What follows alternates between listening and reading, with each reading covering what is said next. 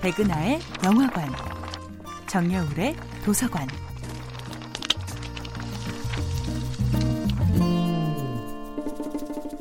안녕하세요. 여러분들과 쉽고 재미있는 영화 이야기를 나누고 있는 배우 연구소 소장 백은하입니다.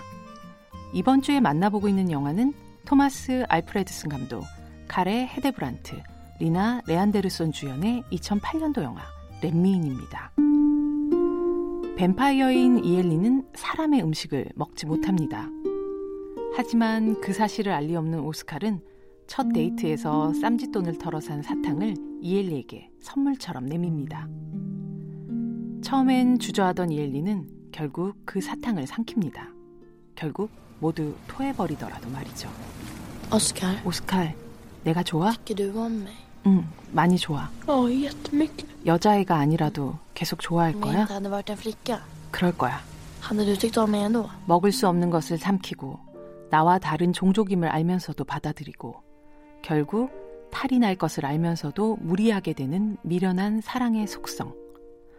그건 이엘리를 아빠처럼 돌보던 중년 남자 호칸에게서도 발견되죠.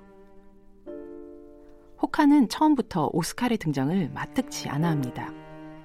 딸을 가진 아버지의 경계로만 보기엔 좀 이상한 구석이 있죠.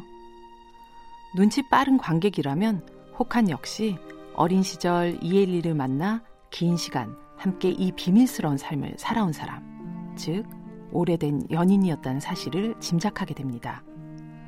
그녀를 위해 모든 것을 희생하며 늙어갔지만 새롭게 나타난 어린 경쟁자 앞에서 그는 더 이상 자신이 이엘리의 마음을 가질 수 없음을 예감하게 되죠.